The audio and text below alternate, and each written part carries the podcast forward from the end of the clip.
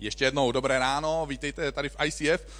Tohle je krásná série, kterou teďka zaží, začínáme o přátelství. Každý z nás, každému z nás na přátelství nějakým způsobem záleží a na tuhle sérii jsem se dlouho těšil. Dnešní díl je takový mírný rozjezd a ty následující tři díly jsou opravdu bomba. Takže vám opravdu přeju, abyste se mohli zúčastnit všech, všech čtyř protože přátelství pro nás někdy znamená tak moc a ne vždycky se nám podaří, navíc přátelství nám někdy opravdu dokáže dát dobrou ránu do, do, do těla, do života, přátelé nám umí ublížit, právě proto, že jsou přátelé, kdyby to byli cizí lidé, tak by nám na tom tak nezáleželo. A já se na tuhle sérii moc těším. Takže dneska děláme tenhle výkop a, a dělám takový úvod o přátelství takový základy přátelství, proč, eh, co s tím přátelstvím vlastně bychom mohli dělat. A když jsem byl dítě, to, což jsme byli většina z nás, tak eh, jsem slýchával svoji maminku, jak říká naší sousedce, pochopil jsem, že mluví o mně, no hlavně, aby se ten daník nechytil nějaký špatný party. Nevím, jestli jste maminku slyšeli někdy eh, mluvit o sobě podobným způsobem, nebo jste možná slyšeli, o někom jiným, samozřejmě ne ona, o vás. Jo, jo, ona ho zkazila, ta jeho parta. A mně se to teda stalo, takže to pak o mě občas taky říkali. Statistiky v každém případě ukazují, že se dá odhadnout váš budoucí pří, finanční příjem na základě průměru příjmů lidí, s kterými se nejvíc kamarádíte. A nejenom to, podle přátel, kterými se my obklopujeme, se dá odhadnout, jaký, jaký jsme lidé. Přátelé totiž obvykle nedorostou do tvojí úrovně, protože je pro ně snadnější stáhnout tě na svoji úroveň. Představ, eh, před lety jsem diskutoval se svým, mladším, eh, se svým starším bratrem, já mladšího nemám, takže to úplně, i ten přeřek, úplně všechno to neplatí. A diskutovali jsme o tom, proč si ostatní lidé v mojí rodině myslí, že se nikdy nerozvedu. To neznamená, že to vždycky je lehký, ale e, zeptal jsem se ho, co mu řekli jeho kamarádi, když přišel za nima s myšlenkou, že se asi bude rozvádět. A prý mu řekli, no, ale taky jsme se rozvedli a nějak jsme to přežili. Což byla pro mě úžasná nahrávka a hned jak to dořekl, tak mě napadla druhá otázka, zeptal jsem se ho, a víš, co by řekli moji kamarádi v kostele, kdybych za nima přišel a řekl, asi se budu rozvádět? Oni by mi řekli, hele, taky jsme se nerozvedli, Taky jsme to přežili. Takže ukaž mi své přátele a já ti ukážu tvoji budoucnost. Nevím, čím to je, ale autor Bible předběhl dnešní statistiky. Nevím, takový zvláštní, zvláštní osoba to musela být. A už před pár tisíci lety zapsal to, co my se dneska statistickými daty a vědeckými metodami snažíme znovu objevit. Je to v přísloví v 13. kapitole. Kdo chodí s moudrými, wow, co asi, bude moudrý, aha. A kdo kamarádí stupci, no, stroskotá. Zkusím ti tedy navrhnout takový experiment. Napiš si svoje přátele, ale nemyslím tím teďka tvojho životního partnera, nemyslím nějaký kolegy z práce, který se každý tři roky mění, protože měníš práci, nebo oni mění práci. Myslím tím lidi, kterým říkáš pravdu. Lidi, kteří o tobě vědí všechno. Lidi, kteří mají na tebe vliv a vůči kterým nemáš potřebu nic skrývat. Až si tenhle seznam přátel napíšeš, za chvíli se dozvíte, že si myslím, že to bude krátký seznam, zkus odhadnout, kde tihle tvoji opravdoví přátelé budou za deset let. A nechci se teď soustředit na to, na jejich finanční budoucnost. To určitě zvládneš taky, ale chci, aby si zkusil představit, kde bude jejich život s Bohem za deset let. Jak bude vypadat jejich duchovní vliv na život lidí kolem nich. Jakým způsobem asi oni za deset let povedou svoji rodinu za Bohem. Protože když si takhle před, promítneš tu budoucnost svých přátel, Dokážeš si, dokážeš si představit, že přibližně podobná bude i tvoje budoucnost? Že přibližně podobným způsobem budeš ovlivňovat lidi kolem sebe, že přibližně podobným způsobem budeš následovat Boha a že přibližně podobným způsobem povedeš svoji rodinu za Bohem.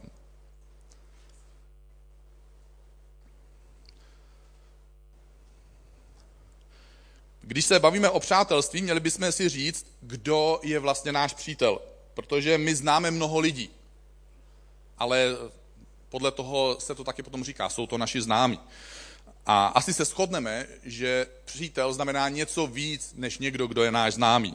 Když se podíváme znovu do Bible, do knihy přísloví, tak já jsem si nejdřív otevřel novou facebookovou verzi a zjistíme, co podle sociálních médií znamená být dobrým, naším, že je někdo naším přítelem. Takže čteme z přísloví.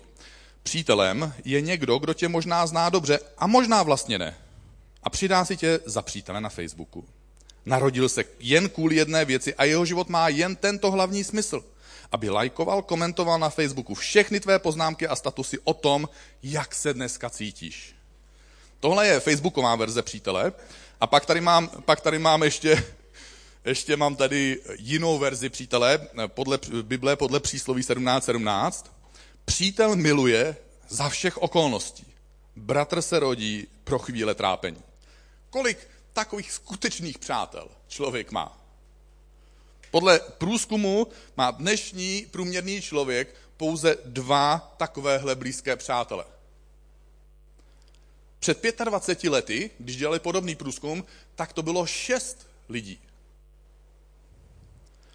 A ve skutečnosti dnes každý čtvrtý člověk je v situaci, kdy může říct takového opravdového přítele, kterému bych mohl svěřit všechno, vlastně nemám.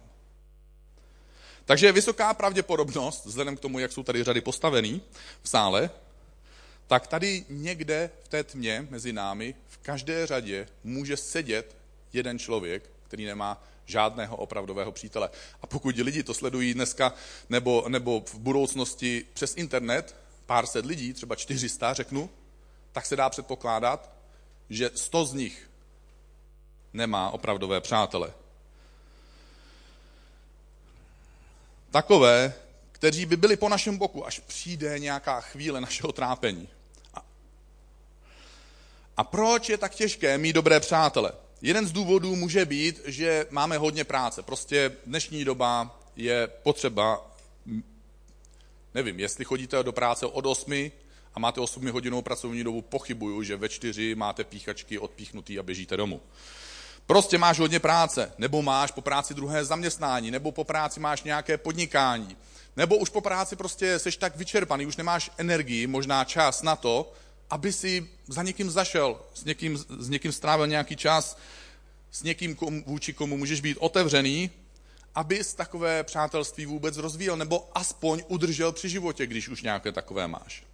Druhým důvodem, proč se to děje, proč máme dneska a proč je to pro nás těžší mít dobře, dobré přátele než dřív, a někoho by to mohlo překvapit, je nárůst rozvodu. To, protože to jsou její kamarádi.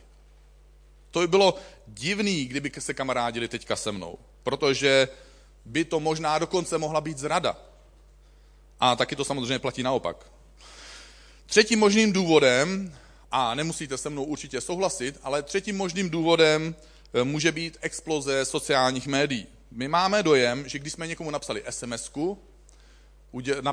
poslali e-mail, nebo jsme něco lajkovali na Facebooku, takže teďka jsme s někým lepší přátelé.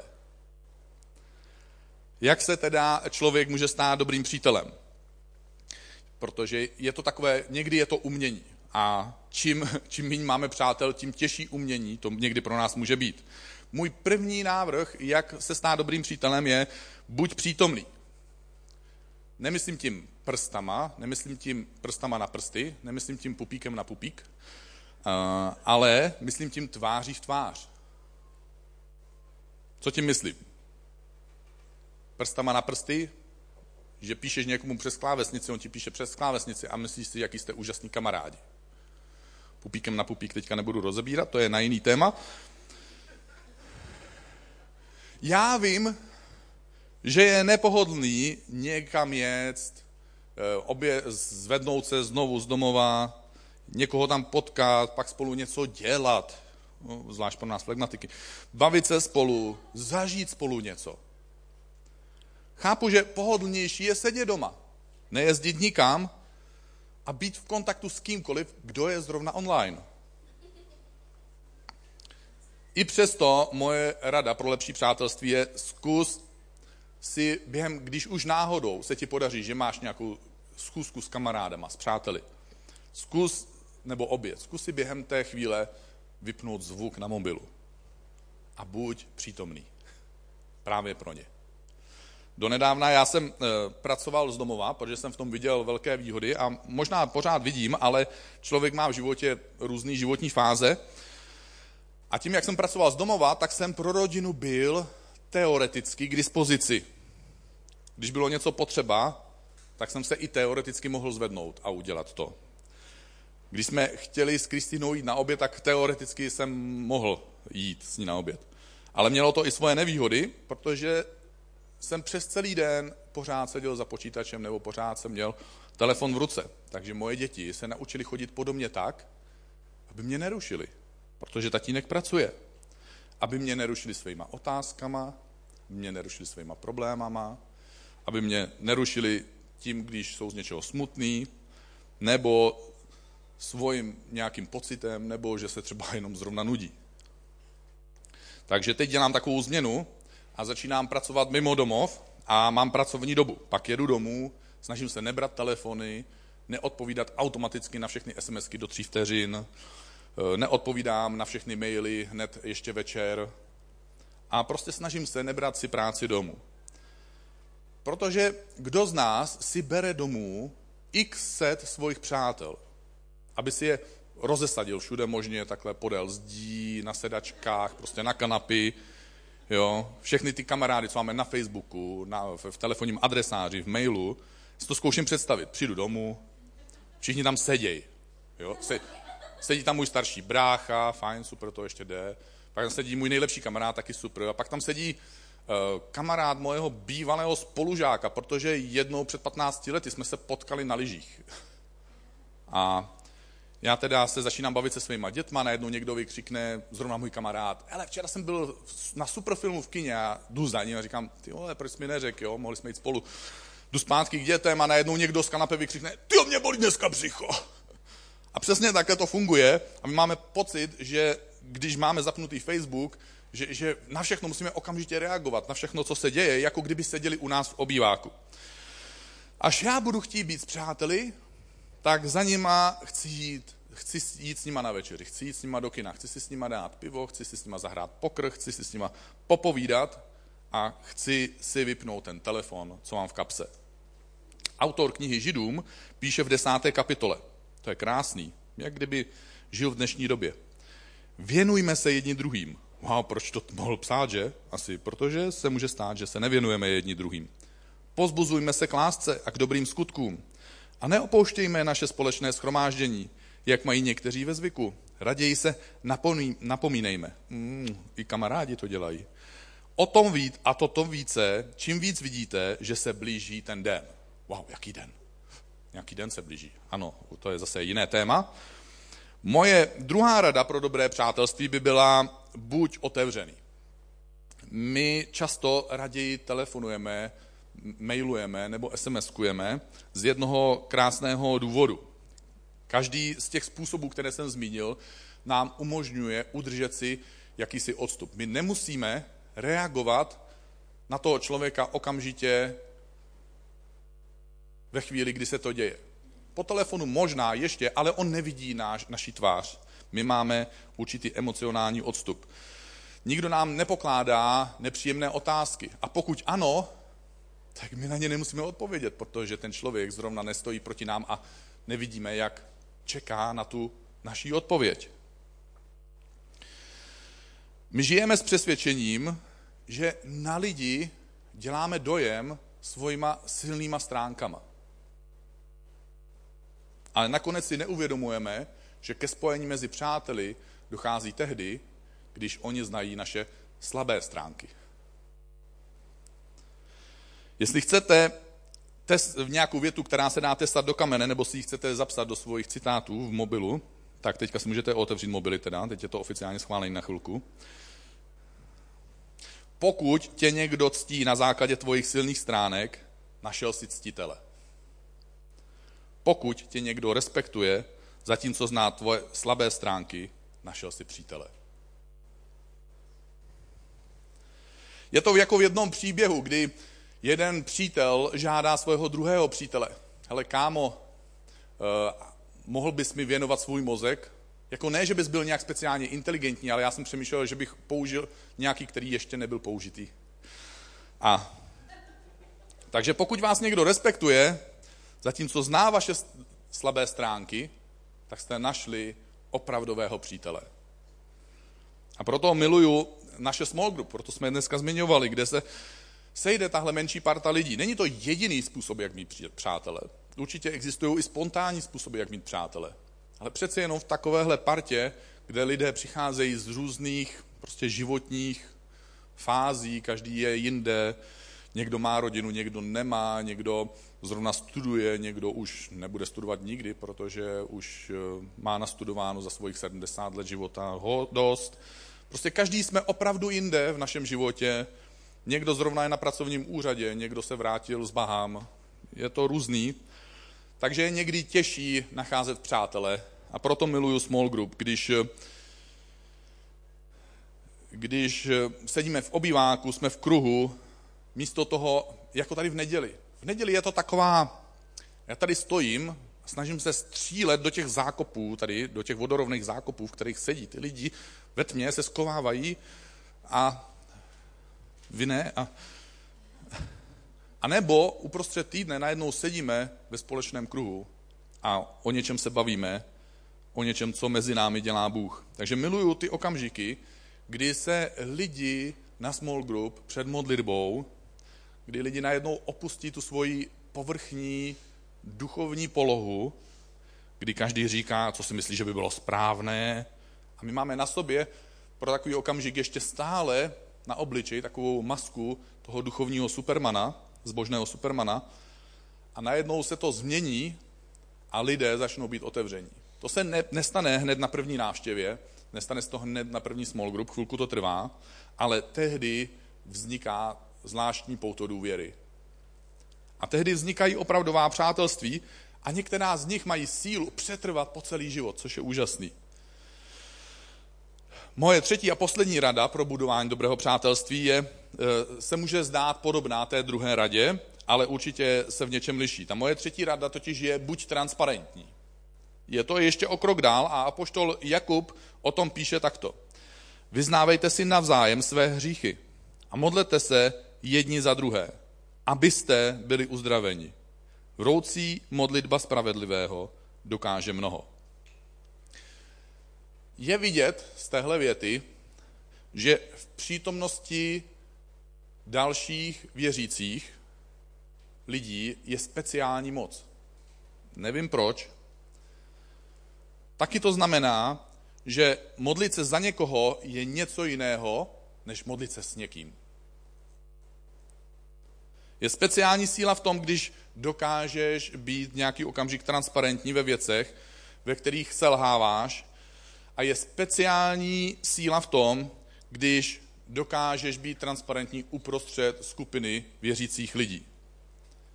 Nejde jenom o psychologii, protože my víme, že ta transparentnost nám pomáhá oslabit sílu toho pokušení, když na sebe něco prozradíme, pak je snadnější tomu odolávat, už jenom psychologicky, ale jde i o to, že skrze modlitbu jedněch za druhé v takovou chvíli opravdu přichází boží moc a lidé jsou uzdraveni. A taková modlitba je pak vroucí a taková modlitba dokáže opravdu mnoho.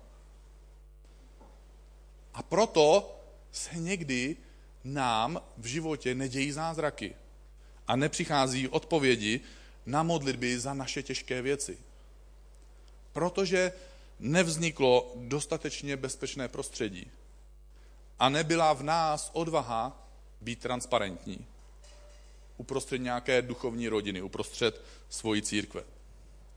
Ale někdy se potká ten okamžik, ta parta a lidé říkají, v čem jsou slabí, kde selhávají, kde potřebují doplnit svoje úsilí boží silou a kde selhání přemáhá naše odhodlání, protože se nám to někdy stává. A protohle miluju small group. Když najednou lidé opustí svoji skořápku bezpečí když jsou otevření a najdou dostatek důvěry, protože se cítí bezpečně a dokážou požádat o modlitbu. A možná řeknou věci, které by v tu chvíli, kdy je říkají, by je radši pohřbili. Protože se možná stydí. Tehdy přichází Bůh, možná přichází slzy a tehdy přichází víra. A taky tehdy přichází zázraky a vysvobození. Takže já bych se rád s tebou modlil, ale jestli chceš, tak se můžeš spolu se mnou postavit. Protože věřím, že každý z nás by měl, by rád měl víc než jednoho přítele. Možná, že někdo by rád měl aspoň jednoho přítele. Možná bys se rád dostal do bodu, kdy jich budeš mít 4, 5, 6. V dnešní době to je málo pravděpodobné, že se ti to podaří.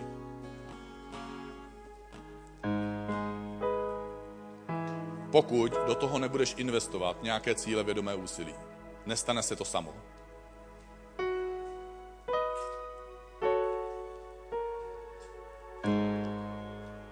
Přátelství o tebe bude vyžadovat to, aby si byl přítomný.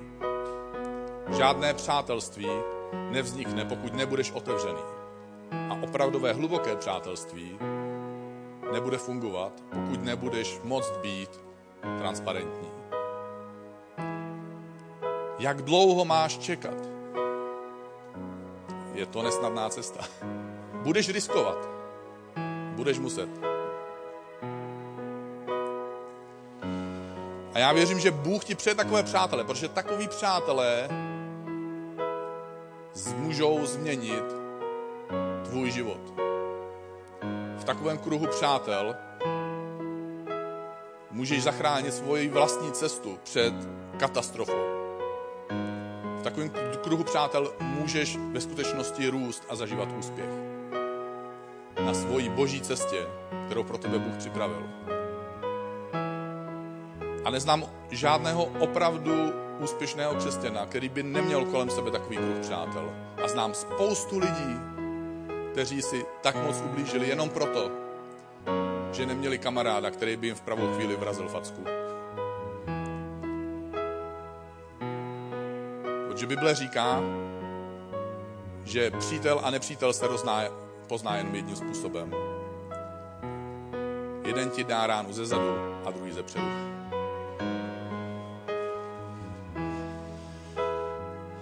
Bože, my přicházíme k tobě dnešní ráno. Každý z nás je ve své vlastní situaci. Někdo má víc přátel, někdo míň, někdo jednoho. Někdo možná i sotva půlku. Když si naláváme, ano, mám přítele, ale kdyby přišlo na to, tak mu nedokážeme říct celou pravdu. Nedokážeme mu, nemáme odvahu mu říct, jak to opravdu je co jsme opravdu udělali. Co nám opravdu ublížilo. A nemáme nikoho, s kým bychom se podělili o to, v čem bojujeme. A Bože, my chceme za tebou přijít, nejenom tuhle neděli, ale v následujících týdnech a chceme se posunout, chceme se učit možná, chceme se v něčem změnit. Bože, aby jsme dokázali být přítomní, aby jsme se zbavili svojí závislosti, aby jsme, Bože, dokázali být otevření, aby jsme dokázali říct první slovo, aby jsme dokázali položit otázku, aby jsme dokázali naslouchat. A Bože, to nejtěžší a s tím nám budeš muset opravdu pomoct. Aby jsme s několika málo lidma, kterým se opravdu snad dá věřit a někteří z nás tam možná nakonec ještě ublíží. Ale aby jsme měli pár lidí, vůči kterým můžeme být opravdu transparentní, průsvitní, aby mohli vidět do našeho života, do té místnosti, v které sedíme, kde jsou ty hezké věci, které si přejeme a které dáváme na venek hned před okno, ale aby mohli jsme být tak transparentní, že uvidí i do toho kouta. To jsou věci, které si přejeme, aby už snad nikdo neviděl. Ty největší zklamání, největší bolesti, Bože. Největší strachy. Aby nám takový přítel mohl být v těžkých chvílích tvojím hlasem, aby nás dokázal podepřít nebo nám nastavit zrcadlo a říct pravdu, že jdeme špatným směrem, aby mohl být tvojím nástrojem na naší životní cestě, Bože. Amen. A budeme mít teďka večeři páně a přál bych ti, aby Bůh mohl být takovým přítelem pro tebe. Zkus být v tu, během téhle chvíle, budeme zpívat píseň o tom, že naše cesta se protnula s cestou Ježíše Krista. Pojďme, pojďme zkusit být otevření vůči Bohu. Pojďme zkusit být transparentní vůči Bohu a říct mu něco, co nám brání udělat další krok. Protože věřím, že většina z nás v tuhle chvíli by ráda udělala nějaký další krok v životě. A něco ti možná brání. Takže řekni Bohu to, co potřebuješ, vem si večeři páně, protože je to ujištění o tom, že Bůh je s tebou. Že poslal svého syna Ježíše Krista, aby zemřel za tebe a za mě. A když už Bůh obětoval Ježíše, není nic, co by nám už nedal.